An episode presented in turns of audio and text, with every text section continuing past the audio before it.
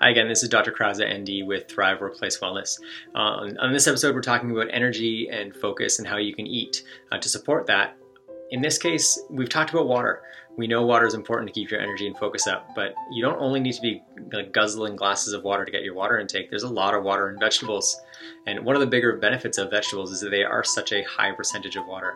And so if you're finding that your energy is a little bit low, um, consider adding more vegetables into your diet. Not only are you getting that water, you're getting a bunch of vitamins and minerals, and you're getting a bunch of fiber as well. And they're also relatively low calorie. And so if you are trying to keep yourself full without gorging on any of the other things that might be available at the office or even at home, um, vegetables can do a lot for you in terms of actively keeping you um, high energy and uh, ability to be focused because of the vitamins, minerals, water, and, and fiber, but also from keeping you from eating a lot of the other foods that might kind of keep you from achieving that.